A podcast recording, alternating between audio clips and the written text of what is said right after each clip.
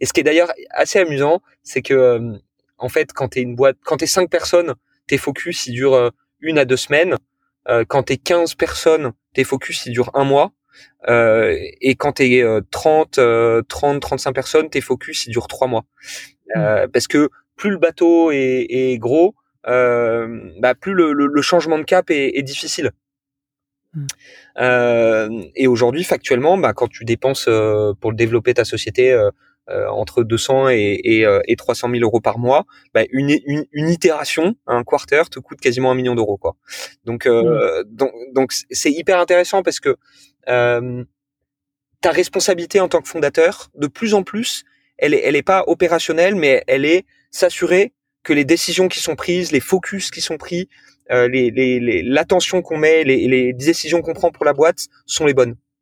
Euh, et c'est plus du tout le, même métier en fait.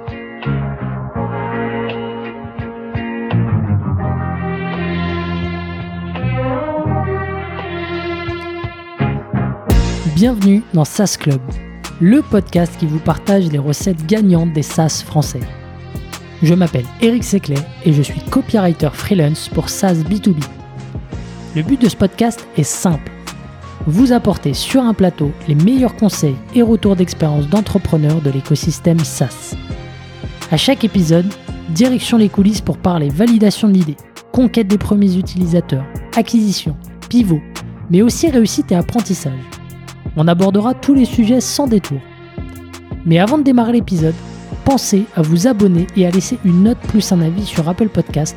C'est le meilleur moyen d'assurer une longue vie à cette émission. Bonne écoute et bienvenue au club.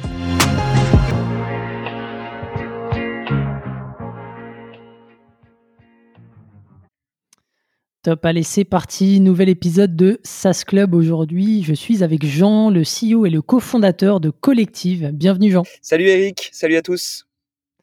Trop cool de, de t'avoir dans, dans, le podcast. Euh, ça fait un moment que je vois passer euh, Collective. Euh, donc, donc, je suis super content. En plus, c'est un sujet qui me, qui me touche, hein, le, le, freelancing. donc, tu as lancé Collective en janvier 2021. C'est ça ouais, tout à fait. C'est ce qu'on appelle une, une sustainable marketplace. Euh, donc tu nous expliqueras un petit peu euh, comment comment ça fonctionne et comment est-ce que vous en êtes arrivé là. Euh, mais en gros, donc la plateforme est, collective d'une manière générale permet à des entreprises de faire appel à des collectifs de freelance. Et côté freelance, bah, de monter un collectif, de s'organiser, de gérer l'admin, euh, depuis la facturation euh, jusqu'à la gestion voilà des, des, différents membres sur la plateforme. Euh, donc ça, c'est un peu la, vision globale aujourd'hui. Et euh, ça marche plutôt bien, parce que voilà, vous êtes euh, quasiment 30 collaborateurs aujourd'hui, un an après. Tout à fait. Et vous, vous allez bientôt, en tout cas, vous, vous tendez vers le million d'euros de, de volume d'affaires mensuel, c'est ça, avec vos, vos, plus de 2000 clients. Exactement, exactement, on en est là. Trop cool, bah, c'est une belle courbe de, de croissance, j'ai hâte euh, qu'on se plonge euh, dedans. Euh, mais avant ça, bah, écoute, je te laisse te présenter. Tout à fait. Donc, bonjour à toutes et tous. donc, moi, c'est Jean, sans surprise, CEO et cofondateur de, de Collectif, qui est une entreprise que j'ai cofondée avec deux cofondateurs au sein du startup studio eFounders il y a un peu moins de deux ans. Euh, donc chez Collective, moi je m'occupe principalement du marketing, des sales, euh, des levées de fonds et de tout ce qui est communication globale hors de la boîte.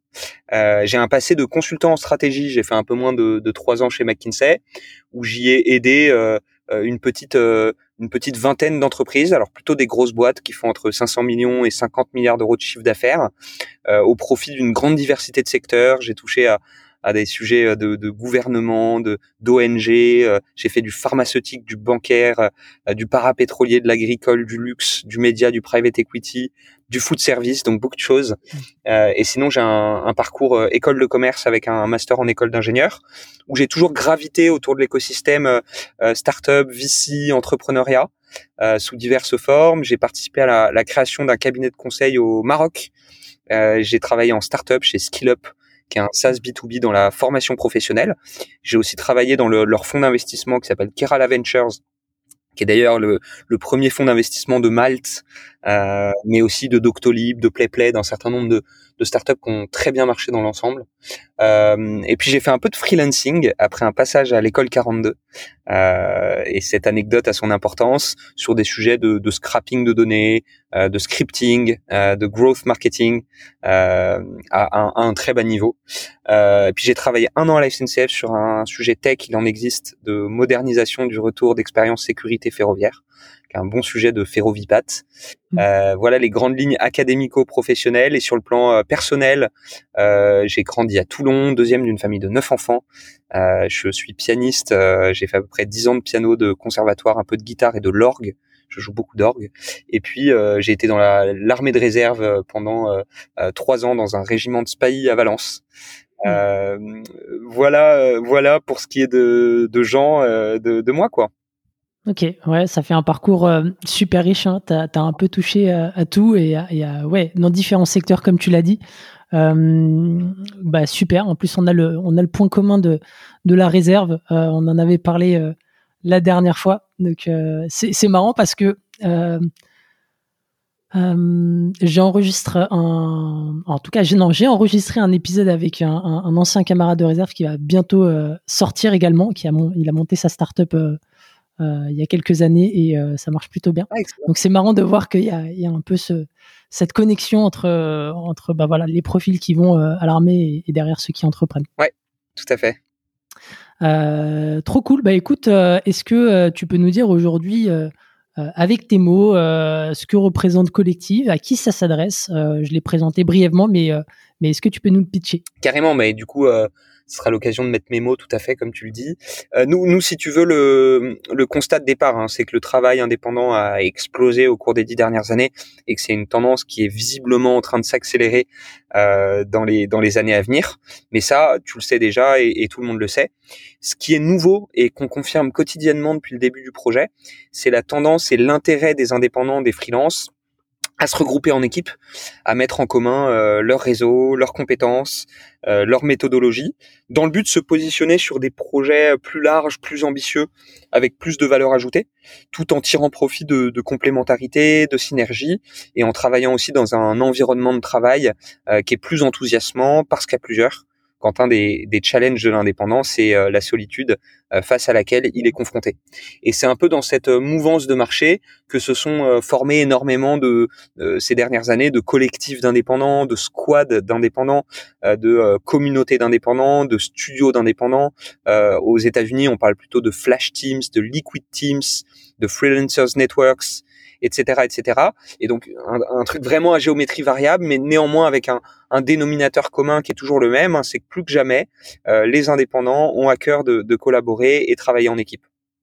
Et en fait, en, faisant ça, ils participent à l'essor d'une forme d'organisation du, travail euh, qui nous paraît super vertueuse. Euh, côté euh, côté freelance, c'est une forme qui va permettre d'épouser à la fois la liberté, euh, l'autonomie inhérente au travail indépendant, tout en ayant aussi la, force de frappe, le niveau de professionnalisation, le niveau de, de, structure et de professionnalisme d'une entreprise de service. Donc c'est une combinaison assez inédite. et puis pour les entreprises, c'est une, forme qui est nouvelle, qui permet d'avoir un, un, bon niveau de, de compétitivité dès lors qu'il y a peu ou pas de frais de structure, d'expertise, un bon niveau de, transparence, une collaboration humaine et flexible. Euh, et puis c'est aussi plus efficient qu'une une somme d'indépendants qui se connaissent pas. Euh, tant et si bien que nous on est on est persuadé d'une chose, si tu veux, c'est que le collectif d'indépendants, euh, s'il est bien professionnalisé, bien outillé, bien structuré, et eh ben c'est euh, l'entreprise de service de demain.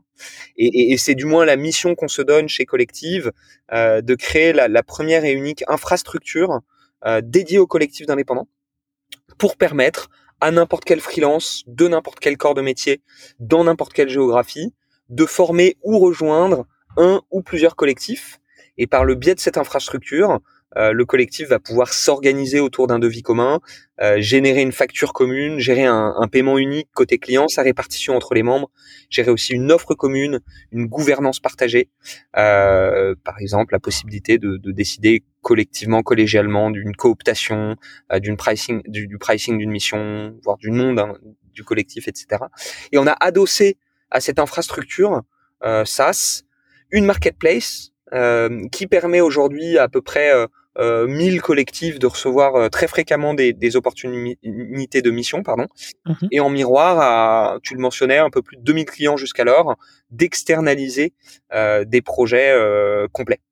Et notre mhm. vision, si je devais synthétiser à l'extrême et, et peut-être terminer là-dessus, c'est de créer en quelque sorte une entreprise as a service partagée pour des millions de collectifs euh, qui se forment nativement sur notre plateforme, euh, désireux de, de, créer la plus grande infrastructure de services au monde, mais avec une offre qui n'émane pas de salariés comme chez Capgemini, Accenture euh, ou McKinsey, pour prendre un, un, exemple qui me parle personnellement, euh, ni de freelance comme sur Mal, comme sur Upwork, mais de collectifs de freelance qui nous semble être le meilleur des deux mondes.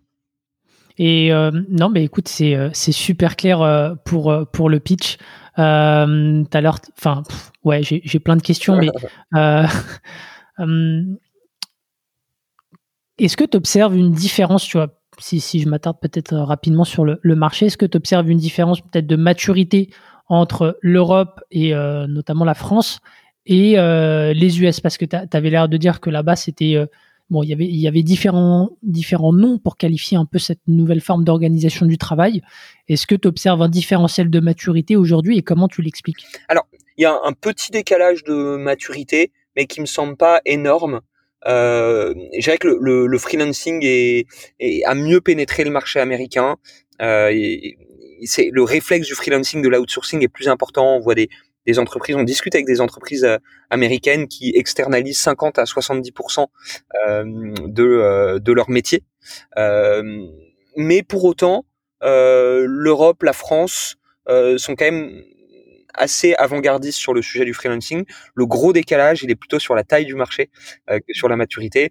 Pour donner un ordre d'idée, nous, le, marché français sur nos, nos, nos métiers digitaux, c'est 1,3 million de freelance. En Europe, on est autour de 9 millions. Aux US, par ordre de, de, de, de, comparaison, on doit être plutôt aux alentours de 50 millions. Hmm. Euh, donc euh, un, marché qui est bien plus gros. Après, il est assez, il est un peu différent. Euh, donc en, France, on parle beaucoup de collectifs d'indépendants, de collectives, collective.work. Euh, aux US, on parle beaucoup de teams de Flash Team, de Liquid mm. Team. D'ailleurs, notre, notre, plus gros concurrent euh, est une, une, entreprise américaine qui s'appelle A-Team, A.Team, mm.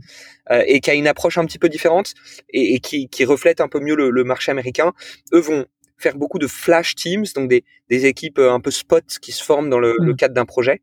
là où, et du coup, l'unité atomique, c'est plus le besoin du client, là où nous, à l'inverse, on va professionnaliser des équipes plus stables, qui ont vocation à durer dans le temps. Ouais, ok, ok, je, je vois la différence. Euh. Et euh, donc, est-ce que aussi on peut dire qu'au final, euh, une plateforme comme collectif, c'est un, moyen aussi de redonner, on va dire, un petit peu de confiance à cette relation entre entreprise et freelance, parce que ben, souvent on peut voir le, le freelance comme comme un mercenaire, tu vois, c'est-à-dire qu'il va il va venir, mais sans forcément être intéressé, euh, on va dire, euh, sur le long terme. Est-ce que, est-ce que le fait d'avoir ce tampon d'entité qui est rendu possible par la plateforme, c'est un moyen aussi de redonner de la confiance et euh, de, de démocratiser un peu ce, ce, mode de travail? Alors complètement. En fait, collectif, comme je le dis souvent, c'est it's all about trust et, convenience. et il y a vraiment un aspect de euh, de gage de confiance qui est amené via le, le, service et, euh, et la proposition de valeur de collective. C'est d'ailleurs une des raisons pour laquelle aujourd'hui 60% de notre volume d'affaires est importé par les collectifs. Ce sont vraiment les, les indépendants qui importent leurs projets dans la plateforme pour bénéficier de cet aspect euh, sécurisant, professionnalisant euh, qu'implique notre notre modèle de contractualisation, notre service et notre produit. Mmh. Et, euh, et comment est-ce que ça fonctionne peut-être euh, simplement pour euh, côté client, côté freelance Comment est-ce que comment est-ce que ça fonctionne Alors c'est c'est une question qui est c'est une très bonne question parce que les les workflows sont sont pas pas évidents à comprendre des deux côtés. Côté client, disons qu'il y a il y a deux deux grandes possibilités. Je soumets un projet dans collective et le cas échéant, il va être, il va être briefé, bien cadré et partagé au collectif avec un S pertinent et disponible pour la mission. Et en bout de course, le client reçoit une shortlist de 3, 4, 5 collectifs avec 3, 4, 5 devis et va pouvoir faire un, un simili appel d'offres dans collectif. Donc ça, c'est la première option. La seconde option, c'est en tant que client, je regarde les collectifs de collectifs, donc je navigue euh, le, le, le, la marketplace, le catalogue de collectifs, et je vais pouvoir soumettre un projet directement à un collectif. Et il y a évidemment le, troisième cas, euh, mais qui vient plutôt du, du collectif lui-même, c'est je suis un freelance, j'importe un projet dans collectif euh, parce que je veux bénéficier du devis commun, facture commune, gestion du paiement, split du paiement, demain peut-être de la facturage ou de l'encaissement pour compte de tiers. Donc on réfléchit à plein plein de choses. Et ça, c'est 60% du volume d'affaires. Donc là, j'ai bien couvert la partie client. Sur la partie freelance, parce que c'était aussi ta question, euh, aujourd'hui, on a principalement deux chemins. Euh, je forme mon ou mes collectifs sur Collective. Euh, parce qu'aujourd'hui on a 128 freelances qui sont dans plusieurs collectifs, donc je dis bien ça peut être mes collectifs, mmh. euh, où je peux demander à rejoindre un collectif existant et être coopté euh, par un collectif. Ça, c'est une démarche qui fonctionne, le fait de, de, de postuler un collectif aujourd'hui, d'après ce que vous observez? On l'a pas encore productisé jusqu'au bout, on l'a fait en deux temps. Enfin, on va le faire en deux temps. Euh, dans un premier temps, et c'est là où on en est aujourd'hui, les collectifs peuvent demander à rejoindre un collectif existant, demander à rejoindre un collectif existant, et vont être mis dans un collectif virtuel qui s'appelle la Galaxie, mmh. euh, dans lequel il doit y avoir aujourd'hui à peu près euh, 1000, je pense, pas loin de 1000 freelances. Mmh. Euh, et cette galaxie euh, est accessible à tous les collectifs existants, mais du coup la démarche de cooptation, euh, elle, elle est, euh, elle est, je dirais, à la main euh, des collectifs qui ont accès à cette galaxie. Demain, on pourrait imaginer aller encore plus loin, permettre aux, aux freelanceurs euh, solo n'ayant pas de, de, collectif ou d'idées de collectif de carrément de, de naviguer les, les, collectifs et de demander à rejoindre spécifiquement un, deux, trois collectifs. Et en miroir, faudrait imaginer dans le dans le SaaS, dans le back office, que les collectifs puissent mentionner si oui ou non ils sont ouverts à des compétences, éventuellement les spécifier avec un espèce de mini, alors pas un ATS, mais un applicant tracking system, mais plutôt un système d'alerting où on va hmm. avoir des euh, euh, des notifications, tel freelance s'intéresse à votre collectif, et on pourrait même aller plus loin et se dire, ben, on va essayer de productiser euh, la cooptation. Euh, et, et, pas le recrutement, la cooptation, hmm. en se disant que euh, le, le, collectif peut définir ses règles de cooptation. Est-ce que ça va être la majorité absolue, euh, majorité relative, etc., etc. Ok, ça fait euh, des développements euh, produits euh, à l'appel, tu vois, pour, pour pas mal d'années. Ouais, à prioriser, j'imagine. trop cool. Et du coup, en ton, est-ce que tu peux nous donner peut-être un peu d'insight sur le, le, modèle économique aujourd'hui? Comment est-ce que vous fonctionnez justement avec à la fois ce côté marketplace et ce côté SaaS plateforme? Ouais, alors c'est d'une simplicité biblique. On offre le SaaS. Pourquoi? Parce que la, la, la plupart des collectifs qui se qui se créent chez nous sont natifs de collectifs et, et du coup on a on a vraiment le sentiment qu'on est en train de créer un marché. Euh, et par voie de conséquence on, on est plus dans une dans une optique de d'acquisition et de création de collectifs que de monétisation du SaaS. Mais il n'est pas exclu qu'à terme dans 3, 4, 5 ans, on, on fasse payer un abonnement. Et, et, et, néanmoins, on a mis en place un système de commissionnement euh, à, à, deux niveaux. Alors quand le projet vient de nous, de, de notre marketplace, j'entends, aujourd'hui on prend 10%. Mmh quand le projet vient du collectif, on prend aujourd'hui 0%. Euh, et on, on, pense qu'on pourrait un jour prendre un petit frais de dossier ou bien un, un, un pourcentage très bas de l'ordre de, de 1, 2, 3%. Ok, ouais, ça me, enfin, ça me paraît pas déconnant. Euh, et puis, euh, et puis, euh, Hum, tu as aussi derrière un volume d'affaires qui, euh, si tout va bien, va, augmenter. Donc même avec un, petit cut qui reste acceptable, tu arrives quand même à, générer et être rentable là-dessus. Exactement. Et tu vois, après, il y aurait des, fonctionnalités hyper intéressantes. Ben, typiquement, ce que fait un Malt Open. Sécuriser la transaction en faisant de l'encaissement pour compte de tiers. Il y a, il y a potentiellement des sujets de d'affacturage. Euh, Aujourd'hui, on gère euh, la, le, le, revenu, la répartition des revenus. Demain, on pourrait gérer les dépenses, permettre au mmh. collectif de générer une carte virtuelle euh, pour acheter une licence, euh, euh, pour acheter un, un je sais pas, un, un, un, logo, des icônes, etc. Quoi. ouais, carrément. C'est ça, c'est un sujet. C'est-à-dire comment est-ce qu'on peut mutualiser les frais au sein du collectif d'outils qu'on utilise de manière récurrente pour la sales automation ou pour tu vois des, abonnements Canva et tout. ok, je, je vois l'idée. Tu vois l'idée quoi. ouais. Euh, trop bien. Bah, écoute, euh, je te propose de, rembobiner un petit peu. Ouais. Euh, donc de repartir sur la genèse. Tu disais que tu avais eu plusieurs expériences en amont, notamment chez McKinsey.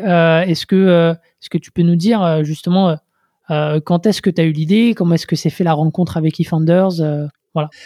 En fait, c'est intéressant. Donc moi, ça faisait longtemps que j'envisageais d'entreprendre j'avais pas mal gravité autour, comme je le disais, d'écosystèmes startup VC. Et, euh, et en, en, sortant d'école, euh, un de mes mentors, qui est Marc Laurent, que je salue aujourd'hui, euh, avec qui j'avais travaillé chez Kerala Ventures, donc le mhm. fonds que je, que je mentionnais, euh, m'avait dit, bah écoute, si ton si ton rêve est d'entreprendre, euh, McKinsey pourrait être une bonne école. Euh, ou BCG et, et, du coup moi je c'est pas tombé dans l'oreille d'un sourd euh, je suis allé là-bas en sachant résolument que j'allais pas y rester plus de trois ans.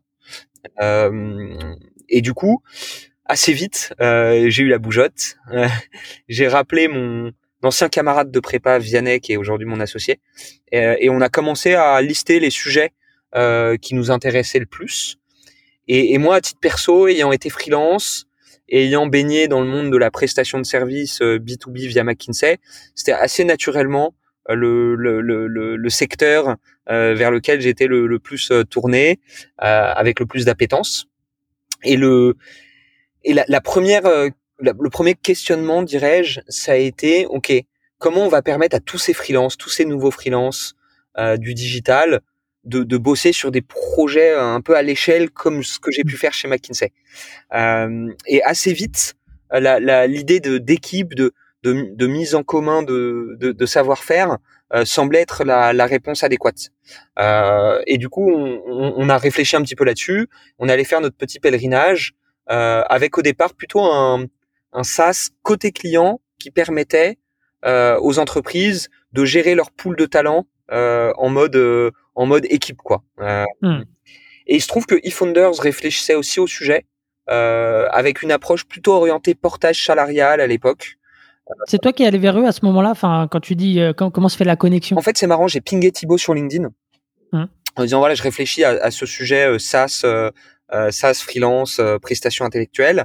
Il m'a dit vas-y, présente-le-moi. Et du coup, je, je lui ai pitché ça, et puis il est revenu vers moi, et il m'a dit écoute, ton idée précisément, je suis un peu timoré, néanmoins, je, vois un truc adjacent à ça, plutôt sur le, le volet freelance que le volet client. Euh, avec une couche portage salarial. On a discuté et en fait, on a monté une troisième boîte qui est un peu différente, qui est collective aujourd'hui. Hmm. Ok.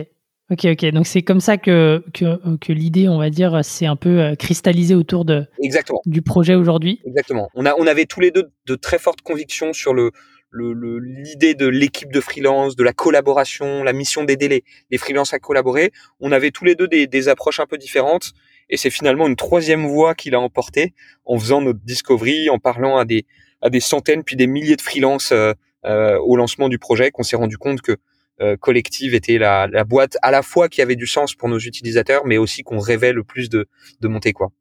Hmm. Donc à ce moment-là, tu avais déjà rejoint, on va dire, eFounders sur, sur le papier, quoi, et que vous commenciez déjà à, à bosser, en tout cas à faire vos interviews euh, en étant euh, adossé à eFounders. Exactement, et j'étais à l'époque même freelance, je facturais à, à, à eFounders un TJ de 132 euros par jour. Euh, euh, c'était c'était rude. Euh, et et ouais, ça a duré. Il y a eu une petite phase vraiment de, de, de confrontation au marché, de discovery, qui a duré deux trois mois. Et puis on a eu les, assez vite les idées claires et on est parti tête baissée à ce moment-là, quoi. Alors tête baissée, ça veut dire quoi? Euh, Qu'est-ce que vous avez mis en place dès le début? C'était quoi un peu les premières étapes, euh, step by step? Ben, Ça a été euh, ce qui dénote un peu avec l'approche traditionnelle eFounders, qui est très produit en chambre pendant 12-18 mois, qu'on n'expose pas forcément énormément aux utilisateurs dans un premier temps. Ça a été un peu l'inverse. Ça a été MVP no code en un mois et demi, deux mois sur Stacker, Airtable, avec des automatisations make, euh, du webflow, un truc un peu crappy. Euh, qu'on est allé directement tester sur le terrain en mode vraiment fake it until you make it, comme dit le dicton. au début, on est allé chercher des, des premiers freelances. on leur a dit venez former une équipe. on va vous mettre bien, etc. On n'avait pas vraiment de choses à vendre. On les, on les foutait juste sur des slides à l'époque. Et puis moi, j'allais mmh. comme un marchand de tapis vendre mes, mes slides à des à des clients. Je me mangeais beaucoup de portes au début. Et puis assez vite, on, on a quand même sécurisé euh, euh, une, un intérêt des freelances à travailler sous cette forme-là, euh, à se promouvoir sous cet angle-là. Et on a quand même assez vite aussi sécurisé euh, un intérêt des, des, des, entreprises, des clients euh, pour cet objet euh, collectif qu'on essayait de collectif qu'on essayait de, de, faire émerger. Et, et puis en, en outillant un petit peu les, les, les deux côtés, en créant un, en itérant un peu sur notre back office euh, nos codes, on a très vite euh, sécurisé un bon premier POC avec de l'attraction, euh, avec du volume d'affaires. Et puis là, on s'est dit, bah c'est là, faut accélérer quoi. Mmh. Et, et c'est le moment où on a monté l'équipe technique avec avec Paul qui nous a rejoint entre temps. C'est ensuite qu'on a levé des fonds et qu'on a accéléré depuis janvier quoi. Mmh. J'aimerais rebondir un peu sur, sur ce que tu as dit. Tu vois, donc le, le temps 1 pour toi, c'était aller démarcher des, des freelances euh, qui étaient déjà en collectif, enfin qui étaient déjà sous un format euh, collaboratif C'est hyper intéressant comme question. En fait, on s'est rendu compte en parlant, et c'est ça qui nous a conforté dans l'idée de collective, on s'est rendu compte en parlant aux freelances que dans 80% des cas, ils avaient du network, ils avaient des, un réseau de proximité avec lequel ils avaient l'habitude de collaborer, et que si on leur demandait qui dans ton, avec qui dans ton réseau t'aimerais bien euh, collaborer de manière plus fréquente, il y avait quasi systématiquement une, une réponse.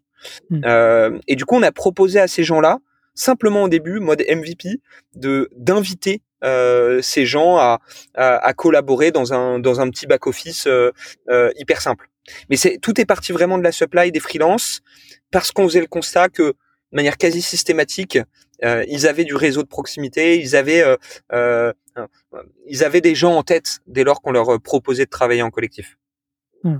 Ok, donc euh, je, je, comprends bien du coup. Donc, euh, donc tu, on va dire la, la fonctionnalité de base, c'était j'invite euh, mes autres potes freelance sur la plateforme. Exactement. Et j'organise tout ça, on va dire de manière très simple avec du no-code. Exactement.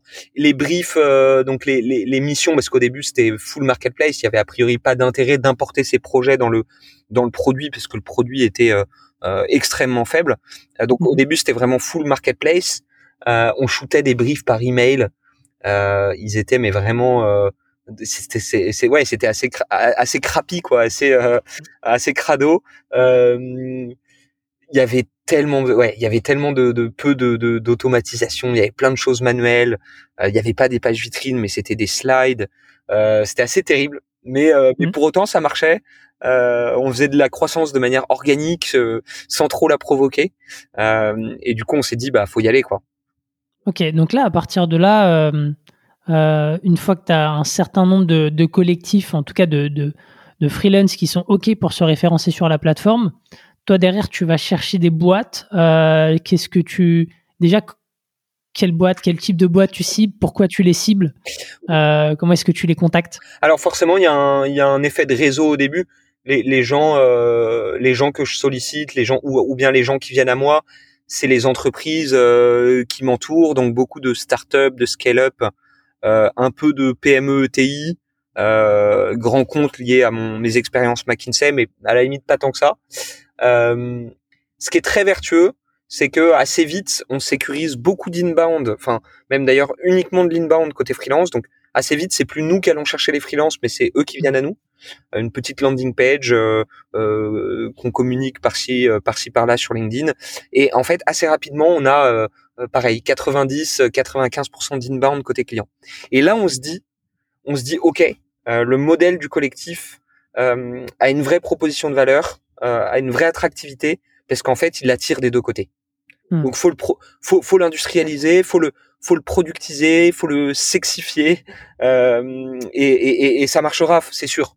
Et c'est d'ailleurs à ce moment-là qu'on s'est dit euh, on va partir en levée de fonds parce que euh, euh voilà en, en, six mois on avait fait en cumulé alors ça peut paraître peu euh, vu ce qu'on fait aujourd'hui mais on avait fait 500 500 000 euros de volume d'affaires Mmh on commençait à avoir déjà des belles entreprises qui travaillent avec les collectifs, donc du, du Sorar, du Alma, des mmh. belles des belles startups scale-up, etc. Et on s'est dit, bah, ce truc est très organique, très voilà, beaucoup beaucoup d'entrants, donc il y a, y, a, matière à, à, le, à, le, à le faire mieux, à l'accélérer quoi. Mmh. Donc là, vous allez voir les fonds, mais au final avec un MVP euh, en no code. Ouais. Euh, avec euh, un, un, de la traction, tu vois, un début de traction. Euh, comment comment est-ce que vous êtes perçu? Parce que aussi euh, en termes de timing, il faut le rappeler que euh, c'est une levée de fonds, euh, c'est un gros seed hein, que vous avez fait à l'époque. C'était quoi 8 millions d'euros, c'est ça? Euh, C'est ça, un peu en dessous. Donc c'est donc c'est énorme sur un MVP avec un début de traction. comment comment est-ce que vous êtes allé voir le fonds? Comment est-ce que vous avez été reçu? C'était quoi les challenges Ouais, carrément. Ben bon, déjà il y a, y a, un effet contexte qui a joué en notre faveur, c'est qu'on a on a levé au moment où il y avait une, nouvelle euh, licorne par semaine, euh, que euh, il y avait des, des levées euh, en veux-tu en voilà, et donc j'ai aucun aucun problème à dire qu'on avait on était on a levé dans un contexte de marché très favorable. Au-delà de ça, au-delà de ça, on a vraiment vraiment beaucoup bossé la, ce que j'appelle la com de levée, la communication de levée, donc la préparation d'un d'un super narratif, d'une super database, on en a mis vraiment, on en a fait beaucoup sur euh, euh le, la vision, euh, la, la, au-delà de la traction, la, ce que j'appelle la virtuosité de la traction, le fait qu'elle soit très euh, très inbound, euh, très organique, les effets de viralité dans la construction de notre supply. Ce qui est très intéressant, c'est qu'un freelance qui vient chez nous former un collectif, il va derrière inviter des gens, donc 5, 10 personnes parfois, parfois plus même. Euh, et donc on a on a beaucoup de viralité dans la construction de notre supply les, effets de réseau aussi, le fait que plus il y a de supply, bah, plus il y a de demande, plus il y a de demande, plus il y a de supply. Donc en, en entraînant bien ces choses-là, euh, euh, on, on arrivait à créer pas mal de virtuosité. Et puis euh, à défaut de vendre un produit qui était euh, qui n'existait pas vraiment, hein, c'était du no-code, euh, bah, on a vendu une vision produit. Euh, donc on, on, a, on, a, on, a, on a fait une super roadmap, enfin on a essayé de faire une super roadmap. Euh, on a beaucoup vendu ce qu'on voulait faire dans le produit, ce qu'on avait commencé à faire. Et, euh, et puis ça s'est passé. Hmm. C'est quoi justement tes, peut-être tes, tes, conseils avec un petit peu de recul? Tu as parlé de narratif, tu as parlé de vision, euh, parce que je comprends hein, de toute façon qu'à ce stade-là, c'est essentiellement ça que tu vends. Comme tu l'as dit, le produit il est encore balbutiant. Euh, L'attraction, elle est, elle, est, elle est encore modérée, même si elle est certaine. Oui. Euh, donc ça joue essentiellement sur ta capacité à convaincre toi en tant que, en tant que founder et, ta capacité à t'entourer, mais aussi sur euh, la vision et cette narrative. C'est quoi un petit peu les conseils que tu as euh, aujourd'hui là-dessus, ou en tout cas ceux que tu as reçus qui t'ont permis justement d'arriver euh, préparé au roadshow avec les investisseurs? Ouais, alors il y a, beaucoup de choses qui se jouent avant la levée, et, ça, je vais pouvoir y revenir. Et ensuite, il y a des, choses qui se jouent pendant la levée. Pour tout ce qui a trait à la préparation de la levée, moi, ça faisait déjà quelques mois que je je construisais un peu mon, mon pipe de, de fonds d'investissement, que je prenais des, des échanges euh, pour faire connaissance, euh, que je m'assurais de parler un petit peu avec euh, euh tous les fonds de la place parisienne. Et l'enjeu derrière, c'était de vraiment construire une relation euh, intuitu personnée avec euh, les, les, fonds d'intérêt pour mon, mon activité. Et, et, du coup, pendant ouais entre trois et six mois, j'ai passé ouais au moins au moins une demi-journée par semaine à construire ce, euh, ce relationnel. Mmh. Euh, deux, deux semaines avant la levée, deux trois semaines avant la levée, euh, il y a une phase de prélevé qui est hyper importante où, où l'enjeu c'est de construire ces, euh, ces ressources. Donc il y, y, en a princip principalement trois. Il y a évidemment un, un pitch deck et, et là-dessus il y a plein de bonnes pratiques sur lesquelles je pourrais revenir. Il y a une data room hyper important d'avoir un, une data room très structurée avec toutes les données euh, qu'on va vous demander. C'est une économie de temps con considérable. Euh... Tu avais fait un super article euh, dessus d'ailleurs euh, que tu avais partagé, donc ça, ouais. on, on, pourra le remettre en description aussi de l'épisode pour, pour les curieux. Et je, je, vais en écrire un là bientôt dans, dans Tribes justement. Top. et, et donc il y a, y, a, y a ce second matériel, enfin cette ressource. Et puis il y a une troisième ressource que je, je connaissais pas forcément, qui est très intéressante, c'est ce qu'on appelle les alors désolé pour l'anglicisme, mais les key objections to invest, qui sont mm. un petit peu toutes les objections, euh, tous les challenges qu'on va, euh, que les fonds vont émettre euh, sur sur votre euh, sur votre business, votre activité. Et en fait, il faut faire de, de chaque question, de chaque objection, une arme de destruction massive. Hmm. Vous devez avoir préparé chacune des réponses dans le menu détail et, et, et avoir des réponses qui sont mais des, des, des, des, énormes des énormes atouts. Et nous, la, la, la question qui revenait très souvent, c'est euh, euh, comment vous vous euh, protégez face à un Malte euh, qui a 430 000 freelances C'est quoi c'est quoi un peu le, la, clé quoi? Hmm. Et moi, je commençais toujours en disant Team is not a feature. Euh, c'est pas parce que tu ajoutes un bouton collaborer ou inviter des membres que ton produit suit. J'ai vraiment, j'abondais vraiment dans le sens que le, le, le, produit est complètement différent. Il a des enjeux de, de, de gouvernance. C'est un produit collaboratif euh, que c'est un produit de, de, de, facturation à plusieurs, de, de, de tricount, de, de, répartition des sous, etc. Mmh. Euh, et que par ailleurs, on était sur un autre marché, euh, qu'un collectif, c'est pas une somme de freelance. Hein. Et je terminais en disant la, la, phrase un peu légendaire, et c'est d'ailleurs pour ça que euh, Booking n'aurait jamais pu faire Airbnb. C'est parce que mmh. euh, Airbnb, euh, via c'est un modèle SaaS-enable marketplace, via son SaaS participe à la création d'une nouvelle offre, d'une nouvelle typologie d'offre, là où un booking référence euh, une offre existante sur un marché existant. Hmm. Euh, et du coup, les, les, fonds étaient scotchés. Ah oui, bah, c'est vrai, il y a, y, a, y a, une vraie défensibilité dans ce, dans ce business. C'est hmm. vraiment des pure players du collectif. Ok, ok. pas mal le, le parallèle. C'est vrai que ça aide pas mal de, de, de, de faire ce genre de, de métaphore, ouais. euh, de métaphore pour, euh, bah, pour rendre un petit peu plus concret ton, ton discours. Euh, super. Donc ça c'est je vais je vais pas on va pas s'attarder sur euh, sur euh, on va dire sur euh, sur peut-être d'autres volets de de la levée parce que tu vois tu as, un super article et puis tu vas en écrire un deuxième donc je les mettrai en en ressources de l'épisode parce qu'on a aussi d'autres d'autres sujets à traiter. Une fois que tu as levé ces fonds, tu as, as, quasiment 8 millions en banque. ton premier challenge, c'est quoi? C'est recruter, c'est migrer très rapidement sur euh, un vrai produit, migrer ce MVP vers une, une vraie plateforme tech, c'est quoi? Alors, euh, en fait, le, premier challenge, c'est quand tu lèves le chrono, euh, le compte à rebours et, démarre. Et donc ton, ton premier challenge et ton premier ennemi, c'est le temps. Euh, et ça met tout de suite une autre euh, une, une, autre dimension dans la manière dont tu gères ta boîte quoi. C'est euh, dès lors euh, t'as un runway. Dès lors que t'as levé t'as un runway. T'as as une durée de une espérance de vie théorique qui est un peu le ce que tu ce que tu dépenses sur ce que tu as en, en banque. Mmh. et, et, ça ça devient ça met ta boîte dans une autre dynamique. Donc ça c'est le premier truc. Second truc c'est évidemment euh, le, le, gros sujet quand tu lèves c'est de recruter c'est à peu près euh, ouais c'est 90% euh, 90% euh, de la dépense c'est du recrutement euh, et, et c'est un double enjeu c'est recruter donc beaucoup de gens nous on est passé de 7 à un peu moins de 30 en en six mois. Euh, mais et donc ça, ça prend beaucoup de temps parce que pour sécuriser, mettons un, un, bon candidat en un lead d'équipe, il faut en voir 40, 50. Euh, et, et c'est des candidats que tu vois plusieurs fois. Euh, et donc ça prend un temps considérable.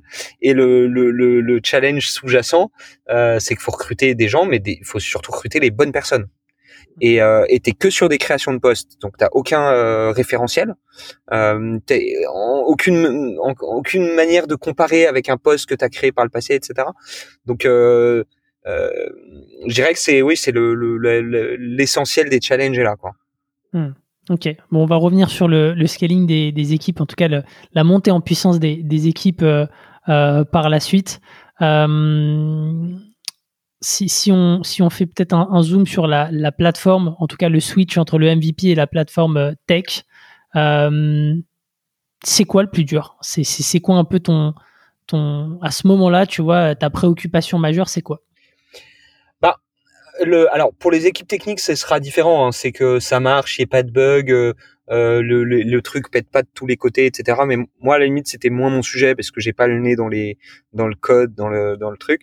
Euh, moi, mon stress, c'est que c'est que ça c'est que ça prenne pas c'est qu'on est on ait eu jusque là des grosses attentes de d'utilisation des features de d'engagement dans le produit euh, qui soient déceptives le jour où le jour où on, où on sort le produit euh, moi c'était ma crainte numéro un euh, et, d'ailleurs c'est toujours ma crainte quand il y a des gros releases quand on sort des nouvelles fonctionnalités Euh, c'est la, peur d'être déçu en fait.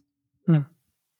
Ok, je vois. Et du coup, et, sur peut-être sur un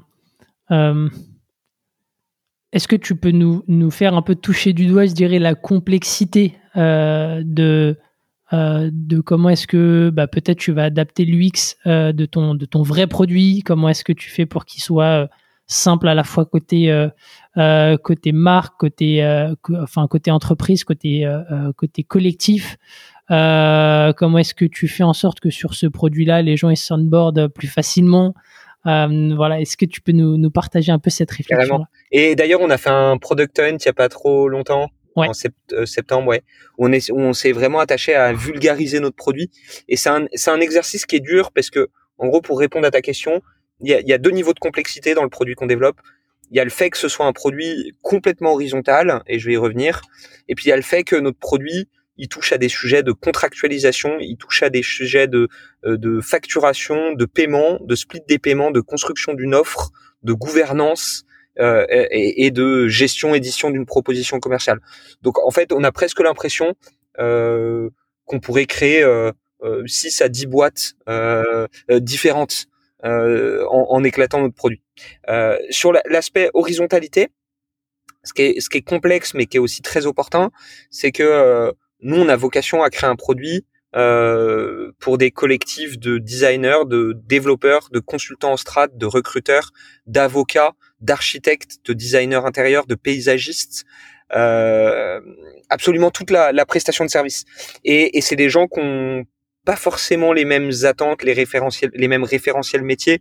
C'est pas les mêmes niveaux de seniorité, euh, c'est pas la même appétence au digital. Euh, et, et, et, du coup, il faut réussir à créer un, un produit euh, euh, qui reste à la fois standard, euh, qui permet à, à, à toutes ces, ces, ces, ces collectifs d'émerger et de travailler, mais qui soit aussi, aussi assez spécifique. Hmm. Et donc ça, c'est un, une difficulté qui est, qui est considérable. Hmm. Garder, euh, garder de, on va dire, euh, de, de, la simplicité et de l'efficacité, peu importe aussi le, euh, tu vois, tu as mentionné des paysagistes, des avocats, euh, mais ça peut être aussi voilà des, des, des freelances dans le domaine du marketing. Donc, euh, ils n'ont pas tous aussi la même sensibilité au, digital et à, et à, ces codes. Donc, il faut que tu arrives à faire une plateforme qui qui qui soit compréhensible par par tous, quel que soit l'horizon duquel ils viennent. Exactement, exactement. Ok. Donc ça, c'est pour la partie, je dirais, horizontale. Et, et après, tu as parlé aussi le fait de, de de quelque part de cumuler euh, quasiment plusieurs boîtes. Oui. Euh, donc, euh, donc ouais, comment est-ce que tu appréhendes ça, tu vois, bah, pour pas t'éparpiller aussi au niveau des features et tout? Ben, On essaye de... Alors, en fait, du coup, le, le, challenge de, de collective et des équipes produits, c'est de prioriser, reprioriser sans cesse. Euh, et, euh, et, et de, de, vraiment comprendre, de faire le bon 80-20, quoi, de se dire quel va être le 20% des features qui va régler 80% euh, des problèmes.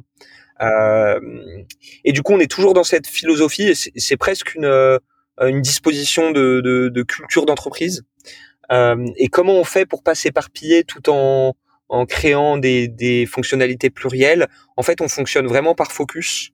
Euh, on se dit euh, bah, sur ce quarter, euh, ce mois-ci ou sur une période donnée, on va se focaliser sur un, un, pan de l'expérience. On va chercher à vraiment optimiser, professionnaliser, challenger en prenant le plus de, de retours terrain. Et ce qui est d'ailleurs assez amusant, c'est que en fait, quand t'es une boîte, quand t'es cinq personnes, tes focus il dure une à deux semaines. quand t'es 15 personnes, tes focus il dure un mois. Euh, et quand tu es 30, 30, 35 personnes, tes focus, il dure trois mois. Euh, mmh. parce que plus le bateau est, est gros, euh, bah, plus le, le, changement de cap est, est difficile. Mmh. Euh, et aujourd'hui, factuellement, bah, quand tu dépenses euh, pour développer ta société euh, entre 200 et, et, et, 300 000 euros par mois, bah, une, une, une, itération, un quarter, te coûte quasiment un million d'euros. quoi. Donc, mmh. donc, donc c'est hyper intéressant parce que euh, ta responsabilité en tant que fondateur, de plus en plus, elle est, elle est pas opérationnelle, mais elle est s'assurer que les décisions qui sont prises, les focus qui sont pris, euh, l'attention qu'on met, les, décisions qu'on prend pour la boîte sont les bonnes. Euh, et c'est plus du tout le, même métier en fait. Ouais, tu passes d'un métier où au début, j'imagine, enfin, je pense que tu as toujours, as toujours ce côté, on va dire, enfin, hands-on. J'ai pas le opérationnel. Ouais, opérationnel, opérationnel euh, mais euh, ton rôle évolue euh, au fur et à mesure que tu recrutes et que tu dois bah, justement faire confiance aux personnes que tu as recrutées. Et, ok. Ouais, exactement.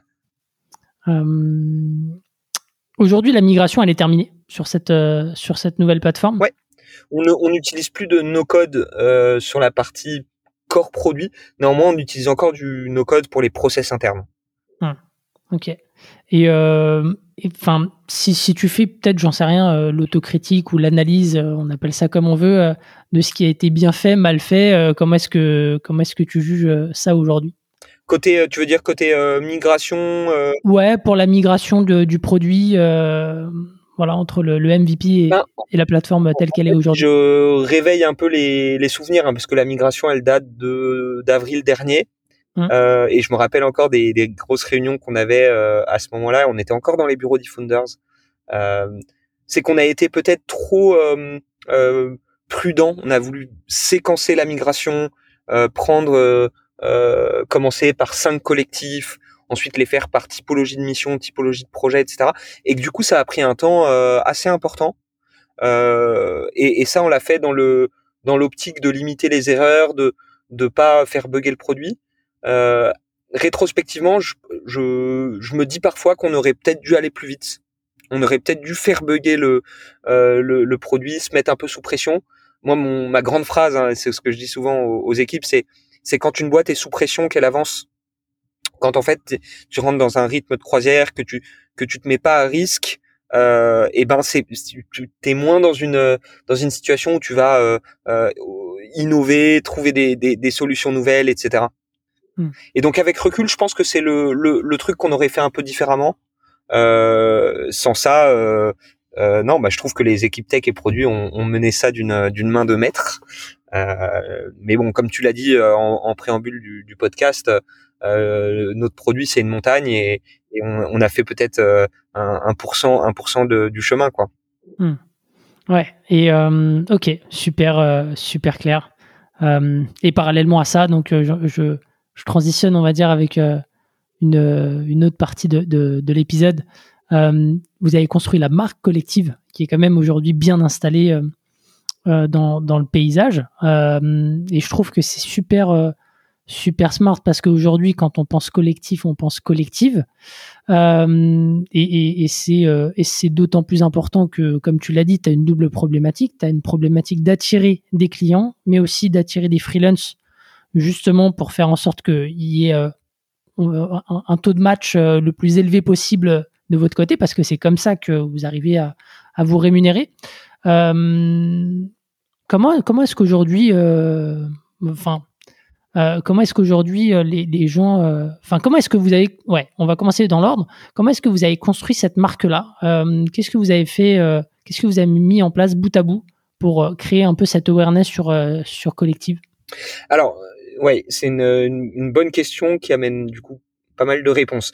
Euh, déjà, je pense qu'on a activé beaucoup de de, de canaux, euh, beaucoup de canaux, pardon, de, de leviers de communication, de marketing, euh, de développement. On a on a essayé d'avoir une, une, présence assez forte sur les euh, les réseaux sociaux. Euh, moi, j'ai mis un point d'honneur à ce qu'on parle à énormément de gens dans l'écosystème, énormément de freelance, qu'on organise, tu vois, des, des collect time avec nos, nos indépendants, nos freelances, qu'on les invite à déjeuner, qu'on organise des vois, des, des fêtes avec les, avec les premiers collectifs, euh, qu'on aille mettre notre nez dans les, dans des, dans des events euh, tech, euh, des events de freelancing, euh, qu'on qu'on produise du contenu à destination de nos réseaux sociaux, de notre blog, euh, qu'on soit présent dans la presse euh, à l'occasion de notre levée, mais aussi euh, en publiant une étude sur les collectifs, qu'on soit aussi présent via une approche un peu plus directe de sales, en, en, allant proactivement solliciter des, des, décideurs, des, des, entrepreneurs, etc. Donc, je pense qu'on a la, la force qu'a eu notre approche, euh, jusqu'à un certain point, hein, euh, c'est qu'on a été assez holistique. On a, on a touché vraiment à beaucoup de choses. du coup, on a très vite compris ce qui marchait, ce qui marchait moins bien, et, et je pense que du coup, la deuxième force, c'est qu'on a réussi à bien double-cliquer et, bien mettre l'effort sur ce qui marchait bien. Et c'est, euh, euh, en, en l'occurrence, c'est production de contenu euh, un peu avant-gardiste, contenu, ce que j'appelle un peu l'évangélisation. Euh, mmh mais faire en sorte qu'on puisse devenir un peu leader d'opinion euh, sur le, tous les sujets du, du, du, travail indépendant, du collectif indépendant. Et d'ailleurs, mon, mon, rêve à titre perso euh, pour, pour collectif, c'est que on devienne d'ici quelques années un, carrément un média euh, un média sur le travail indépendant, un média sur le, le futur du travail, euh, avec ce, ce, tropisme euh, collectif de freelance. Quoi. Hmm, ok, donc vous avez lancé, on va dire, différentes, différentes perches au début. Vous avez occupé le terrain avec du contenu. Ouais. Euh, vous êtes mis le plus possible en, en contact avec votre cible, hein, euh, vos, vos, users aussi, donc à travers des événements. et est-ce qu'il y en a, enfin, comment est-ce que euh, comment est-ce que c'est fait le est-ce que ça a été assez naturel tu vois de, tendre vers ça? Est-ce qu'il y a eu des, débats en interne sur la manière de euh, de procéder? Euh, est-ce que tu peux nous donner un petit peu de alors on, a quand même trouvé assez rapidement un consensus là-dessus. Euh, mmh. eFounders nous, nous, incitait beaucoup à, à travailler ce, contenu de fond cette évangélisation à prendre beaucoup la parole et, et, nous ça nous semblait assez logique de le faire.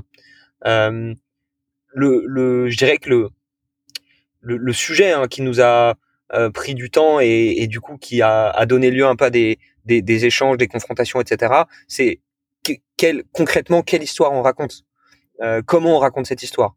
Euh, et on a beaucoup itéré sur le, le, le narratif de collective. On a beaucoup parlé d'entreprise as a service, inventer l'entreprise de demain, hein, qui est le, faire faire en sorte que le collectif soit un peu l'entreprise de service de demain, l'entreprise de demain. Euh, et donc c'est principalement là-dessus qu'on a concentré l'effort. C'est comment on raconte cette histoire. Hmm. Ok, ok, ok. Euh, je vois du coup. Euh, donc aujourd'hui, tu as, une marque euh, qui, est, qui est bien en place. Est-ce que tu penses que les on va dire les canaux que vous avez activés jusqu'à présent, c'est des canaux qui vont pouvoir porter, on va dire, la, la deuxième partie d'histoire de, de collective ou est-ce que tu vois les choses évoluer? Alors, tu as parlé du média, de créer un média. Euh, euh, voilà, est-ce que tu peux nous en dire plus? Alors, les, les, les, grandes inflexions, et du coup, je vais révéler un peu un secret sur ce podcast, euh, parce que je le, le dis pas, mais c'est. Euh, alors, il y a cet aspect média, pour le coup, on le, revendique, et ça, j'en ai déjà parlé. Euh, il y a un, un truc que j'aimerais énormément qu'on réussisse à faire et, et il va falloir qu'on trouve les, les, bonnes solutions. Euh, c'est d'impliquer la communauté des collectifs dans la création de notre contenu, euh, dans euh, euh dans la rédaction typiquement de d'articles experts à destination des entreprises, en trouvant un, un, un modèle un petit peu gagnant-gagnant où le, le, collectif peut aussi se mettre en avant par ce biais, euh, peut-être héberger sur sa page vitrine des petits euh, nuggets, euh, des, des, petits extraits d'articles euh, qui lui permettent de, de revendiquer ou de, de, de, mettre en avant son expertise. Et, et ça, c'est un truc qu'on commence déjà à toucher du doigt. On le voit notamment quand euh, les, les, collectifs qui se, qui se créent chez nous partagent des, des posts sur LinkedIn un petit peu viraux pour leur dire voilà, on a créé ce collectif dans, dans ce but-là. Euh, quand les collectifs aussi écrivent ce qu'on appelle leur manifeste sur leur page vitrine. Et donc le, le rêve, hein, c'est de c'est d'avoir un, un, contenu qui est aussi produit et alimenté par notre communauté de collectifs, qui sont en fait les gens les plus experts euh, auxquels on, on a qu'on côtoie au quotidien.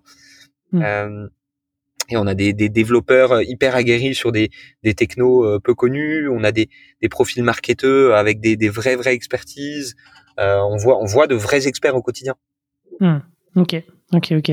c'est euh, ouais impliquer la, communauté. C'est vrai qu'on a, enfin j'en ai vu passer des posts euh, annonçant, bah voilà, j'ai monté mon collectif, donc je pense que ça c'est aussi ça fait partie. Est-ce que par exemple ça, ça fait partie des Est-ce qu'il y a un kit justement de, communication que vous avez imaginé en interne et que vous suggérez en tout cas aux, aux, aux freelance qui montent un collectif justement bah, pour à la fois pour qu'il, euh, enfin, tu vois, générer un peu de ce sentiment de, de fierté avec cette communication et puis derrière double effet qui se coule, ça ruisselle sur sur la plateforme. Ouais, on, on, on, a commencé à structurer un peu ce chantier-là. en aidant les collectifs à publier du contenu sur LinkedIn, etc. Mais mais on a encore beaucoup de chemin à faire. Il y a encore il y a encore beaucoup de choses à faire là-dessus. Ok. C'est un, peu un début quoi. Et là aujourd'hui, vous êtes sur le marché français? On fait 95% de notre volume d'affaires avec des clients et des collectifs français. Ok. Donc y a même un 5% résiduel. Euh, on a typiquement un collectif vietnamien, on a euh, un client euh, allemand, UK, belge, tac tac tac, et des, des collectifs aussi dans ces dans ces territoires-là. Hmm. Et, et, comment comment est-ce qu'ils sont venus Alors figure-toi qu'on est un, maintenant à un stade de boîte où je sais même plus, plus forcément exactement d'où viennent tous les clients et les collectifs. Euh, on a fait quelques euh, euh, relations, enfin coup de presse à portée internationale. On a fait par exemple okay. sortie dans, dans TechCrunch. Euh, et ça, tant sur la partie client que la partie collectif, nous mhm. permet d'activer des, des, des relations des relations commerciales du business quoi. Ok. Et euh, est-ce que l'international, tu vois, vous avez, euh, vous avez activé un petit peu? Est-ce que c'est dans, dans les objectifs? Si oui, euh, à, à, quel, à quel horizon? Et comment, comment est-ce que tu approches la chose, tu vois? Parce que, est-ce que, en, en, gros, la question que je me pose, la, la question sous-jacente, c'est est-ce que le problème est similaire à l'étranger ou est-ce qu'il y a des différences culturelles qui font que bah je sais pas le collectif euh, serait pas forcément hyper bien perçu dans un autre pays. Enfin voilà comment est-ce que alors aujourd'hui je pense et c'est assez directionnel mais que 80% environ de notre 80-90% de notre produit est complètement réplicable à l'international. Il y a des ajustements il y a des sujets de risque de change euh, il, y a, il y a quelques spécificités contractuelles mais globalement le modèle du portage commercial du portage administratif que traduit aujourd'hui notre produit, euh, il s'exporte très bien. Hum. Ce qui m'amène du coup à ta première question.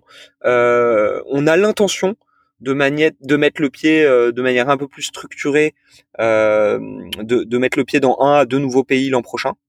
Euh, dans le but de bien éprouver euh, l'exportabilité de notre modèle et de, de lever une, une série A euh, qui nous permettra de, euh, d'aller plus vite sur l'expansion internationale. Et là, la grande mmh. question euh, sur laquelle on est encore euh, en réflexion, c'est est-ce qu'on va aller chercher un leadership en Europe ou est-ce qu'on va sur d'autres opportunités géographiques comme les, les États-Unis? Mmh, Ok. Et ouais, enfin, qu'est-ce qui ferait que ce serait plutôt l'Europe ou, les États-Unis de ton côté? Il faudra. Alors, il y a une, partie de, une partie rationnelle et une partie irrationnelle. Je pense que sur la partie rationnelle, ce sera très simplement une étude de marché. Euh, tu vois, c'est ce, ce 80% de d'exportabilité du produit. Bah, combien c'est précisément par pays, tu vois, et on ira forcément dans les pays où on arrive euh, euh assez naturellement à s'exporter.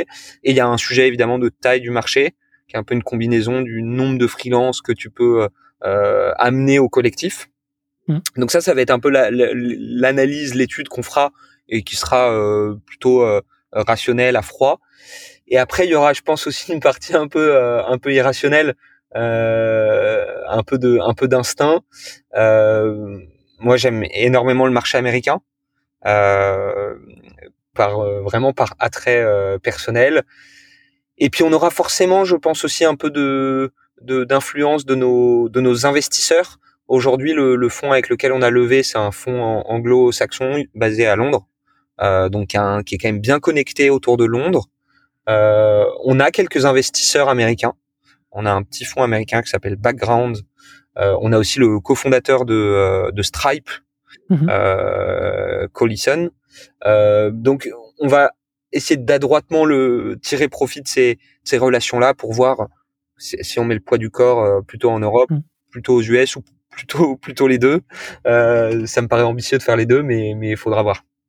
Ok, euh, je vois. Et est-ce que toi, à titre perso, euh, tu as des appréhensions euh, en tant que ouais, en tant qu'entrepreneur, tu vois, avant de te lancer dans, dans, cette conquête à l'international Est-ce que ouais bah, En fait, la, thèse du travail indépendant, du, digital nomade, du, du, freelance qui peut travailler d'un peu partout, elle est elle est quand même elle légitime quand même assez bien le fait que tu puisses collaborer indifféremment d'un pays, d'un autre.